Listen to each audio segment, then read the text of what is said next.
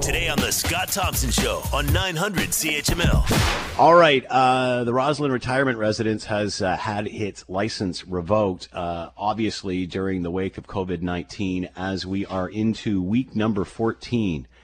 I had to actually look. Um, it is Tuesday, right? Uh, week number 14, and of course, uh, what we've heard and, and, and what has been going on over the last 14 weeks in, uh, in long term care, nursing homes, and such, uh, obviously is uh, ground zero for this pandemic.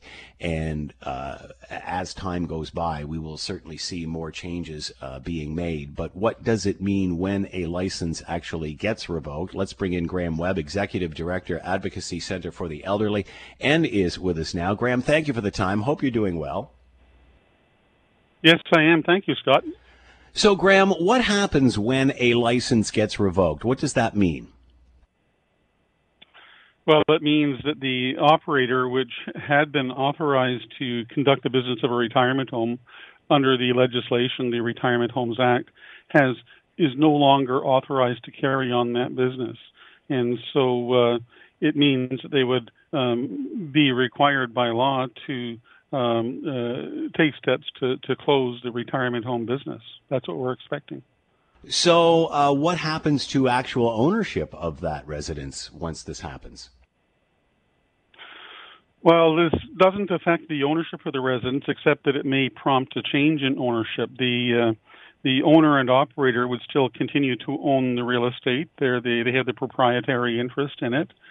Uh, things they could do is they could choose to uh, sell the residence to the purchaser, who might then be able to obtain a license to carry on the business of a retirement home. Uh, another thing they could do is to uh, uh, change the nature of the business because uh, y- you know you can carry on residential accommodation that is not a retirement home, uh, provided that the majority of the residents are not over age 65 uh, or that uh, you're not providing uh, care services. And so it's possible that in some cases for a retirement home operator to uh, do something to the way the business is operated uh, to take it outside of the operation of the Retirement Homes Act. And finally, uh, you know, the other thing that could happen is is that the the operator could seek to um, uh, close the retirement home, but in doing that, uh, the operator is still a residential landlord, and the tenants are still residential tenants that have the right of all other tenants including the right to continue to occupy uh, their premises. And so the operator would have to go through a legal process to try to evict the tenants if that's what the operator is intending to do. But I, I think probably in this situation we're a, a long a long ways from that uh, uh, from that happening. I just don't know. I'm not. I have no firsthand knowledge of what's happening in the home, but it would be unusual for evictions to proceed right away. Uh, but as it stands now, and as a retirement home, they have no control over the operation. What does that mean for the residents? Well, there I note that there was a, a management order uh, made on May 16th, uh, 2020, uh, May 15th, pardon me.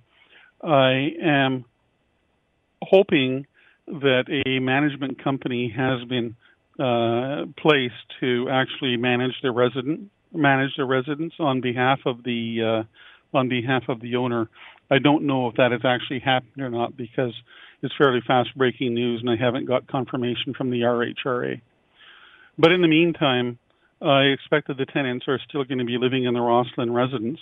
And not only that, the operator has the legal right to appeal uh, the license revocation to a tribunal. Uh, is there's it a, true? There's a lot of ground to cover.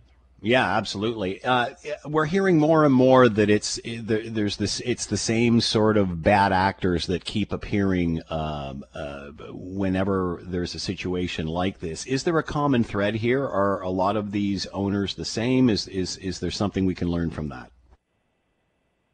Well, I can't comment on this particular situation, uh, but I can say uh, that there are owners of retirement homes and long-term care homes that have a long history of non-compliance with regulatory oversight in Ontario, and so there are situations where we have seen um, owners uh, run afoul of the law, for example, with long-term care homes or retirement homes or both, uh, and then uh, come back and uh, and run afoul again uh, in another in another facility, or you know it may be uh, that at one time they were a long-term care home operator or now a retirement operator or vice versa. So um, yes, compare there are, there are repeat offenders compare private operators to uh, to public op- uh, operators. What's the ratio of that? And uh, do these sort of non-compliance issues happen in more than one, uh, more one than the other? Well, I can't give you a ratio. I don't have any empirical data on that to offer.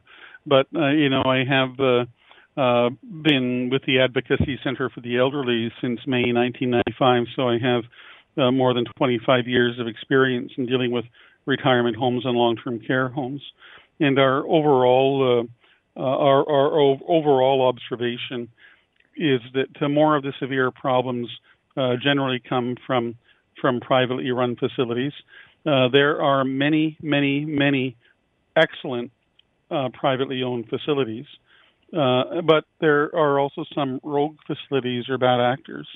And more often than not, when we find one that has gone completely off the rail, it is more likely than not a, a, a for-profit, a small for-profit operator. Uh, why is that? Well, for a few reasons. Um, one of it can be due to lack of uh, management expertise and training. Um, you know, large, privately owned uh, retirement homes are very well run.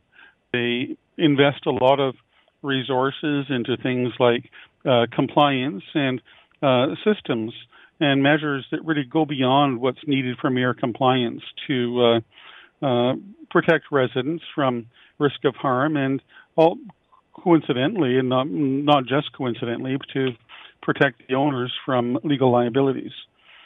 Uh, sometimes we find uh, other operators who don't invest the same resources into uh, management and training, and um, may I say, sometimes operate a bit off the, flying off the seat of their pants. You know, we've seen, I've, I've seen uh, retirement homes burn down, where the owner and operator has no prior experience in operating a retirement home, and uh, you know, was quite surprised when things when things uh, didn't happen the way that they were supposed to happen, and so uh, it, it's more common for the small for for a, uh, a rogue operator to be a privately owned enterprise than a publicly funded one. You're listening to the Scott Thompson Show podcast on 900 CHML. Uh, are the private enterprises not more expensive? And well, I'll let you answer that first. No, not necessarily. Mm. Um, because you would think you know, if they're they, more expensive and private, that there would be more of uh, of the facilities and the personnel that's needed, but not necessarily the case. You're saying. No, not there. There's really a wide range of um, price points for retirement home accommodation. There are many excellent operators that offer really high range accommodation, excellent services and facilities, and sometimes at a very high cost as well. And you know, when you're hiring trained staff and actually providing services that cost money, and if the operator happens to be a not-for-profit operator, uh, you know, not-for-profit doesn't mean cheap. But uh, there are also operators who um, will uh, operate more at the bottom end of the market and will cut some corners. And uh, these might be private operators that are, are having difficulty uh, managing. So obviously, this and is something. Way, and, Go ahead. I'm sorry, Scott. I just meant to say that none of this reflects particularly on the Rosslyn home. I have no personal or professional knowledge of this particular facility, and right. nothing I'm saying is is is with respect to this particular facility. So uh, obviously, with your experience here, Graham, uh, and everybody's looking for the answer, is it public versus private? Is it a mixture of the both? Of the both? Uh, again, if we're licensing these facilities. Um, uh, should obviously there be some sort of whether this is national, provincial? I guess really the call is now for some sort of national guideline, regulations, minimum standard uh, for these homes. Is, is, will that help? Is that is that what is needed here? I don't think we need national standards. I think we we do very well with Made in Ontario standards. I think that this is something that falls under provincial regulation, and I think it's uh, within the scope of the government of Ontario to regulate it.